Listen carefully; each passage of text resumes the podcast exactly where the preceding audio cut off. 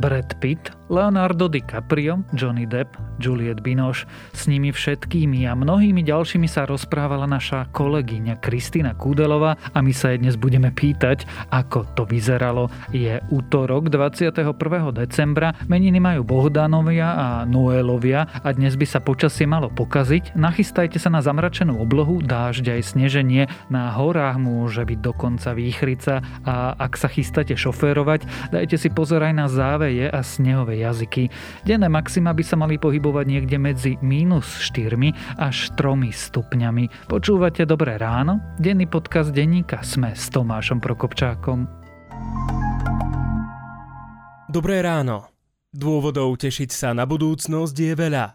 Aby sa s vami na budúcnosť mohli tešiť aj vaše deti, teraz stačí prekvapivo málo. Na veľké sny o cestovaní, štúdiu v zahraničí či prvom byte viete svojim deťom nasporiť jednoducho.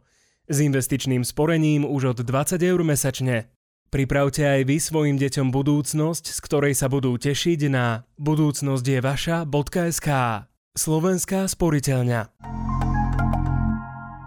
Už nerozmýšľajte, kde nájsť dokonalé darčeky pre svojich blízkych. Strieborné a zlaté šperky či ikonické kúsky Pandora a Thomas Sabo vyberiete na Sofia SK. Nakúpte a ste v hre o 1000 eurovú darčekovú poukážku. Sofia v 13 predajniach a na Sofia SK. A teraz už krátky prehľad správ.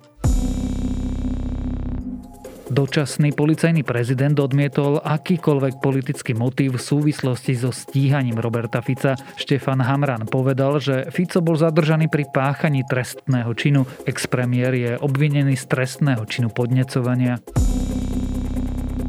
Štatistici ukázali prvé dáta zo ščítania obyvateľov. Hovoria, že na Slovensku žije 5 miliónov 449 tisíc obyvateľov a z toho je 51% žien.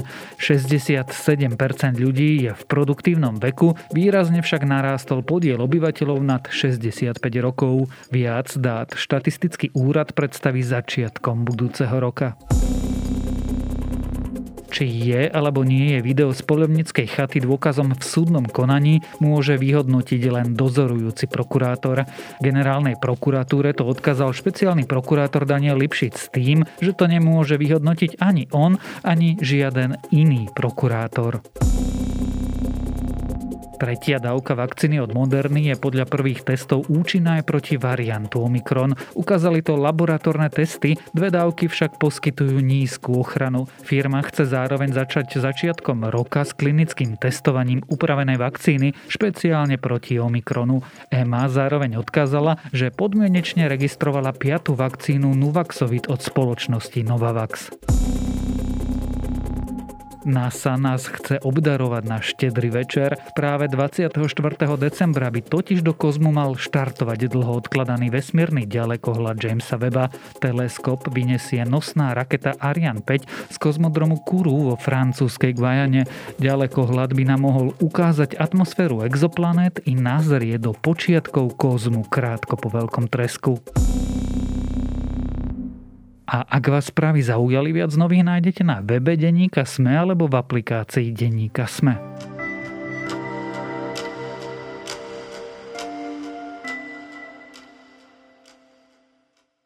Znie to až neuveriteľne, veď počúvajte, Johnny Depp, Brad Pitt, Leonardo DiCaprio, Ethan Hawke, Juliette Binoche či Catherine Deneuve. S nimi a mnohými ďalšími svetovými hviezdami, herečkami a hercami, režisérkami a režisérmi sa počas svojej novinárskej kariéry rozprávala naša kolegyňa Kristýna Kúdelová. Dnes v novinách nájdete jej knihu, kde nás spolu s Jankou Sunderman nechajú nahliadnúť do zákulisia týchto rozhovorov. A dnes sa v dobrom ráne budeme aj s Kikou rozprávať, aké to je a vopred sa ospravedlňujeme za nič nižšiu kvalitu zvuku, nahrávali sme na diálku.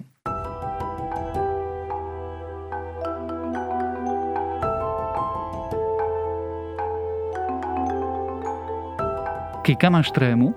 Teraz s tebou? Mhm. Mm, mám trému, pretože, pretože pri rozhovoroch s Janou som zistila, aké ťažké je viesť rozhovor, ak si na, ak si na tej druhej strane. V čom to je ťažké? A v čom to je ťažké špeciálne pre novinára, ktorý je zvyknutý otázky klásť, nie ich dostávať? No, vtedy vlastne vidíš, či máš čo povedať. A ja som mala veľa zážitkov e, z rozhovorov s hviezdami alebo s režisérmi, ale ale Jana chcela ísť trošku ďalej, chcela ísť trochu hlbšie, neuspokojila sa iba s tým, čo mal kto oblečené, ako vyzeral, ako sa, či sa usmieval, alebo mal zlú náladu. Bolo to ťažké, Tomáš, bolo to ťažké. Čo je na tom to najťažšie? Asi teraz nechcem hovoriť, že som nemala čo povedať. Dúfam, že som mala čo povedať, ale vieš, aj, aj ty sám ako novinár, že, že veci sa dejú veľmi rýchlo, udalostí je veľa, stretnutí máš každý deň a vlastne ich ešte potrebuješ sprocesovať a uvedomiť si, čo sa vlastne stalo. A tak aj za, za všetkými rozhovormi, ktoré som absolvovala, sa skrýva veľa vecí, ktoré sa mi nevyjavili hneď a vlastne vďaka Jane a vďaka tomu, že sme sa o tom rozprávali, som si aj ja mnohé veci uvedomila.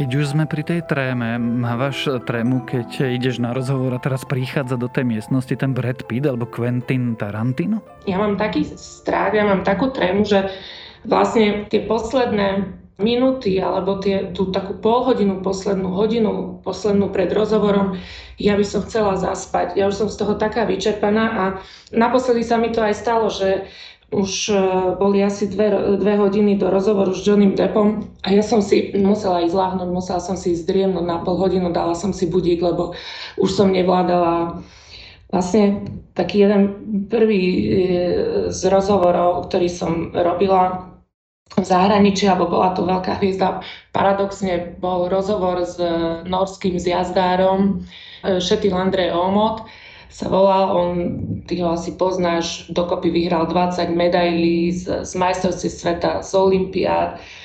A ja som si vtedy hovorila, že keď tento rozhovor zvládnem, keď to dobre dopadne, už nikdy sa nebudem báť, že toto bude taká, taká moja lekcia, že, že netreba sa báť. A to bolo už pomaly pred 20 rokmi a ja mám stále rovnaký strach a trému, takže vysvetlí mi prečo. Ono je to asi súčasť eh, toho rešpektu k tej práci, ktorú robíme, nie? Mm-hmm. Áno.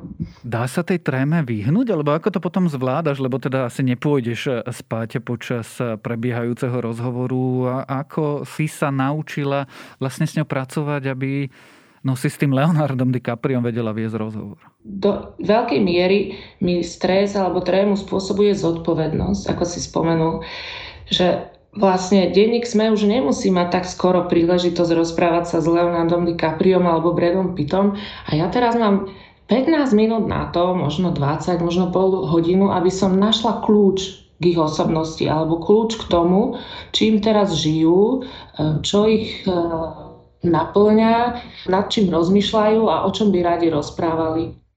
Takže na toto sa snažím dojsť, lebo asi, asi by sme sa mohli ich pýtať na milión vecí, ale nemôžeš. Proste máš, má, máš málo času a rozhovor by mal mať nejakú ideu jednotiacu, aspoň ja k tomu tak pristupujem.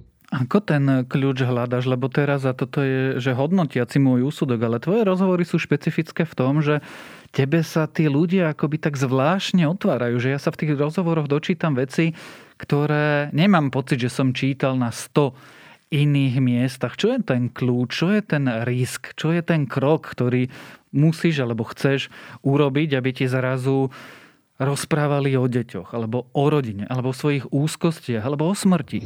Tak ďakujem, že to tak vidíš, to, to by som bola rada. Keď som začínala, alebo keď som bola mladá novinárka, tak som sa tak snažila, ako, aby boli tie rozhovory také, čo ja viem, intelektuálne, alebo Často som mala pocit, keď som čítala iné, že to snad nemyslíte vážne, že nemôžete sa pýtať ľudí proste stále tie isté otázky, to je jedno, koho máte pred sebou, tak som nad nimi tak veľmi špekulovala. Nemôž, ako tiež to vychádzalo celkom dobre, ale vlastne ten môj kľúč je to, že budem sa pýtať to, čo ma naozaj zaujíma ako človeka. ako snažím sa vychádzať z filmu, pretože samozrejme to je slušné, ako keď ten človek promuje svoj film, aby sme sa rozprávali o ňom, ale nájsť si v tom filme možno viac ako tie formálne veci, nejakú takú osobnú linku, niečo proste také ľudské a na to sa napojí. Proste verím, že, že ako my ľudia máme proste všetci rovnaký údel a v tých radostiach a bolestiach proste veci prežívame rovnako, takže v tomto predsa sa musíme e, vždy všetci stretnúť.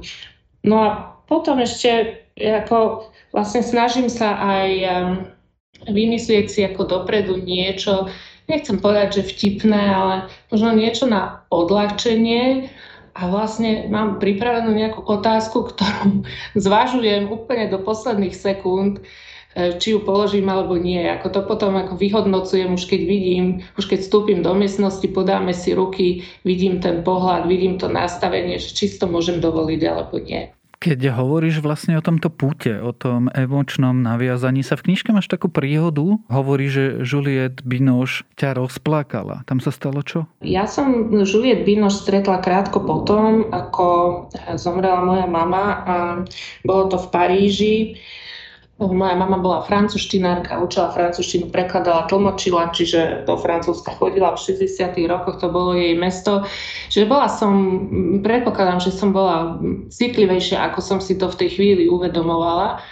A mňa rozplakala jej krása. Ale myslím si, že, že to nebola ani, ani tak ako fyzická krása, ale proste to, čo ona vyžarovala. Ja som asi prišla, hovorím, že asi, pretože ja som si to neuvedomovala, prišla som nejako e, rozrušená na naše stretnutie a, a zrazu v tej miestnosti ma čakal pokoj, harmónia, niečo strašne dobré, meké, také. Proste ako, že ako čakala tak na mňa proste s tým, že však ako ve, tuto je ako miesto bezpečia a pokoja. Ako vlastne reagujú tí herci a herečky, keď e, urobíš toto, že je to jednak neočakávaný krok a, a dva asi kladieš iné otázky, aké zvyčajne počúvajú, na aké majú manuály, na aké sú nacvičení odpovedať. Ono to ako vidíš na tom, že, že, že im je dobré, že sú uh, uvoľnení. Ako nevždy je to tak, napríklad s Oliverom Stoneom, ktorého ja mám veľmi rada a nesmierne si ho vážim a rozhodne som neprišla na rozhovor s tým, aby som ho provokovala.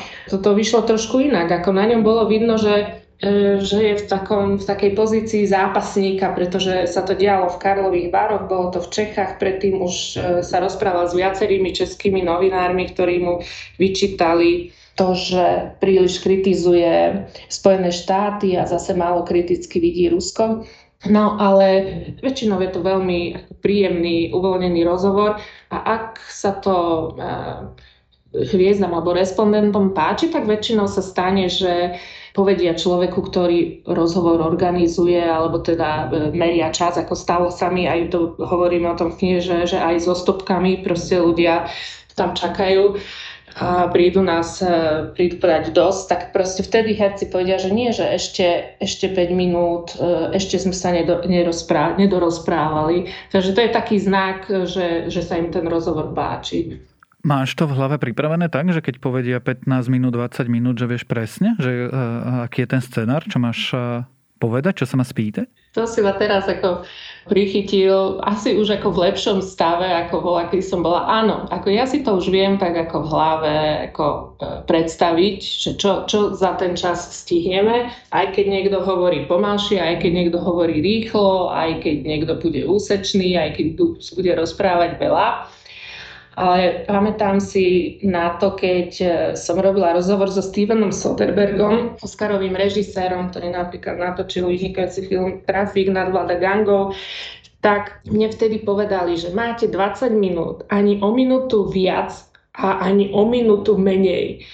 Tak e, to sa mi zdalo také divné, že ani o minútu menej, no tak proste Dobre, e, išla, išla som na to. Bolo to trošku nepríjemné aj v tom, že tí, čo mi to sprostredkovávali, oni sa o jeden deň pomýlili a mne volali deň predtým, že prečo som sa mu neozvala, prečo som mu nezatelefonovala. A bolo potom ako ťažké vysvetľovať jemu, že to nebola moja chyba, ale Četber. No a my sme sa začali rozprávať, on mal vtedy taký e, dlhý dvojdelný film o Che Guevarovi a ja sa teda ako povedala, že budeme sa baviť najmä o Che Guevarovi, lebo čo viac ako za tých 20 minút stihneme.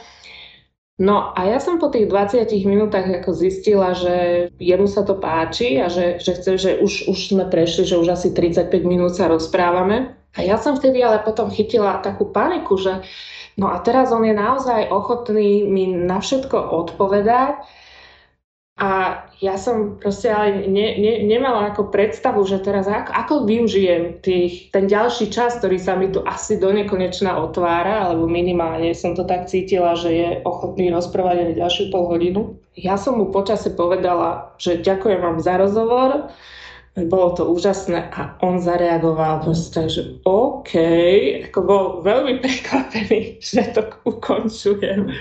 Takže to bola pre mňa taká, taká lekcia, že pripravím si proste ešte aj oveľa viac, že ešte oveľa viac liniek alebo takých ideí, čo by som chcela roz, rozvádzať pre prípad, že by sa niečo takéto ešte niekedy stalo.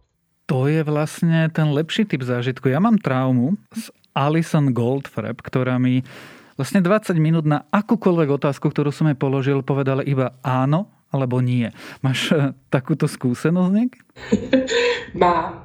Mám takú skúsenosť eh, s českým hercom Janom Budažom, ktorý najprv chcel eh, rozhovor viesť cez mail, vyžiadal si otázky, poslala som mu ich, on mi potom napísal, že jemu to ide nejako ťažko, to písanie, že či predsa nemôžem prísť za ním.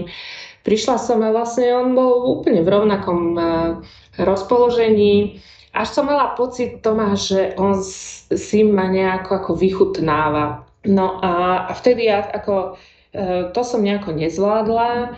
On si si išiel objednať druhý čaj a ja som mu vtedy povedala, že ďakujem za rozhovor, e, odchádzam. Nemala som síly ani chuť bojovať alebo ho nejako presviečať, že, že s dobrým úmyslom robím rozhovor, ale neviem čo. No a potom vlastne, ak môžem Janku Sunderman spomenúť, tuším, je to aj v knihe, nie? Ako sa o tom bavíme, ako ju zase odpísal Karel Roden, mm-hmm. že ten rozhovor sa skončil ešte skôr, ako im čašnička stihla priniesť nejakú kávu alebo čaj. To ako nerozumieš tomu, lebo Janu videl prvýkrát v živote, ne, nemohol mať žiadne zlé referencie na ňu, už vôbec nie, nemohol, nemohol mať už e, zlé referencie na SME ako médium. No, takže Jana mala tiež zlý pocit, je to taká naša trauma, ale keď prišla do redakcie a e, prepísala rozhovor a išli sme ho publikovať, tak sa to zdalo, že to, to je vlastne fajn, že bola v tom taká dynamika dobrá, hej, taký, taký príjemný súboj. Takže dnes už sa na tom smejeme, neviem ako ty, že či sa, ešte do, či sa už vlastne dokážeš zasmiať nad tým rozhovorom, alebo ťa to fakt trápi. Hudbu si občas e, pustím Goldfrappu stále. Keď už sme pri bizarných zážitkoch, jeden z tých najbizarnejších, aspoň podľa knihy, je rozhovor s Johnny Deppom, ktorý si komentovala slovami, že hm, zlatý. Tak čo sa tam stalo? To bola asi nejaká moja prvá reakcia. On bol naozaj e, Teraz ma nenapadá žiadne lepšie slovo ako príjemný, pri tomto slovo je veľmi hlúpe a nič hovoriace, ale bol bolo to, ako pre mňa to bolo veľmi pekné stretnutie, bolo to naplňajúce stretnutie, len um, poviem to takto, že, že, že neskôr som sa z nejakých zdrojov dozvedela, že bol pod vplyvom zrejme nejakých ľahších drog, takže ako, ne, nemôžem povedať, že by rozprával hlúpo, alebo že by bolo vidno niečo na jeho pohybe, ale respektíve akože nie, nie, niečo bolo jasné, hej, že, že že je v nejakom takom inom stave. No, ale, ale bol takto, že stále bol schopný ako žartovať alebo ako um, hovoriť vtipy, vnímať, pozerať sa jasne do očí a, a hlavne, vieš čo, Johnny bol jeden z takých ľudí, pri ktorých som mala taký najvýraznejší pocit, že chce sa úprimne porozprávať, že, že je naozaj prítomný. A bolo to asi viac ako len to slovo, že zlatý. Dá sa s tým niečo robiť? V knihe máš ešte jednu príhodu z Balkánu, kde si sa rozprávala s režisérom, ktorý bol úplne opitý. Áno, a keď som prepísala rozhovor, som mala pocit, že je veľmi múdry ten rozhovor. No, čo môžeš urobiť? Ako, to, bolo také, že ja som proste nečakanou súhrou okolností, ktorá je opísaná v tej knihe, zistila, že on je sa ako v budove, kde aj ja som, tak som vybehla za ním, utekala som za ním, že idem to vyskúšať, ako nemala som s ním dohodnutý rozhovor, práve organizátori mi hovorili, že to nebude možné, ale ja som to vyskúšala, mal v ruke pivo, oslovila som ho, on mi povedal, že prečo by mi nedal rozhovor a nevenoval mi pár minút, keď ja som prešla niekoľko, mm, sto, vyše tisíc kilometrov, aby som videla jeho film. Ja som to vtedy ani nevnímala tak, že, že je to nejaká ťažká situácia. Ako bola to proste party a robila som rozhovor na party a tak som prijala tie podmienky.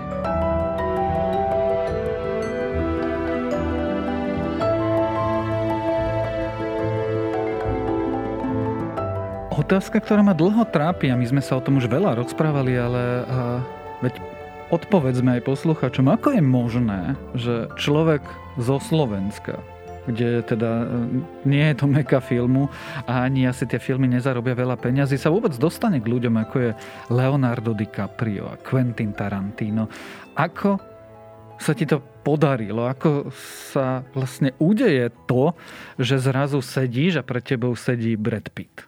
Musíš mať podporu slovenského distribútora a jeho dôveru. A samozrejme ten náš slovenský distribútor musí mať dôveru e, vo svete, hej, ako teda, že ľudia, e, s ktorými spolupracuje a ktorí rozhodujú o tom, či e, nejakému slovenskému médiu hviezda poskytne rozhovor alebo nie, musí dôverovať tomu slovenskému distribútorovi a rešpektovať ho. Takto to, takto to väčšinou je. Potom veľkú časť rozhovorov ja si vybavujem cez eh, festival San Sebastiane alebo na Karlových Vároch, ale stane sa aj ako, že aj na festivale Art Film Feste, hej, že, že mám tú príležitosť. A tam ide o to, že eh, že ma poznajú. Ja som teraz San Sebastiane, čo je jeden z najprestížnejších festivalov, bol aj v porote kritikov, Fipresci.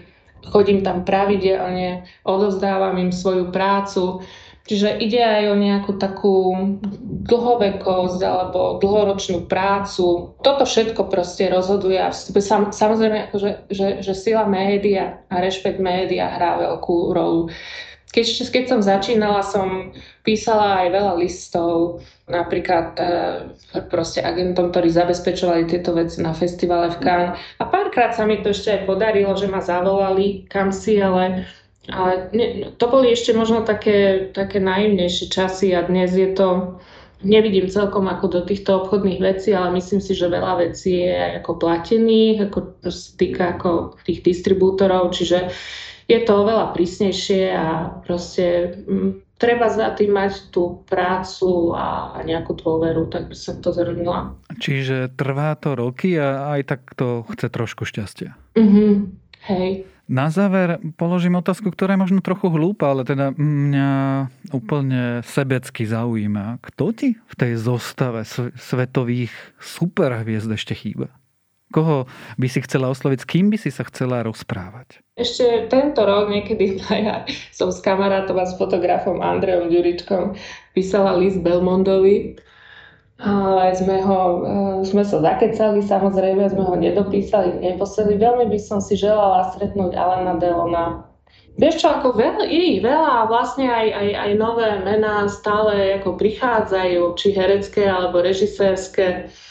Takže môže to byť aj mladý človek, alebo proste legenda ako Al Pacino, alebo Spielberg, alebo Tom Hanks. No a taký ako ale naj, môj sen, taký najosobnejší je samozrejme Bruce Springsteen, ktorý je môj ako najobľúbenejší umelec ako vôbec, hoci to teda nie, je úplne zo sveta filmu, ale zase má e, Oscara za filmovú pesničku a to vie, možno sa mi, toto keby sa mi podarilo, tak, e, tak by som mala pocit, že, že môžem ísť do dôchodku novinárskeho. O zákulisí rozhovorov so svetovými superhviezdami sme sa rozprávali s našou kolegyňou Kristínou Kúdelovou.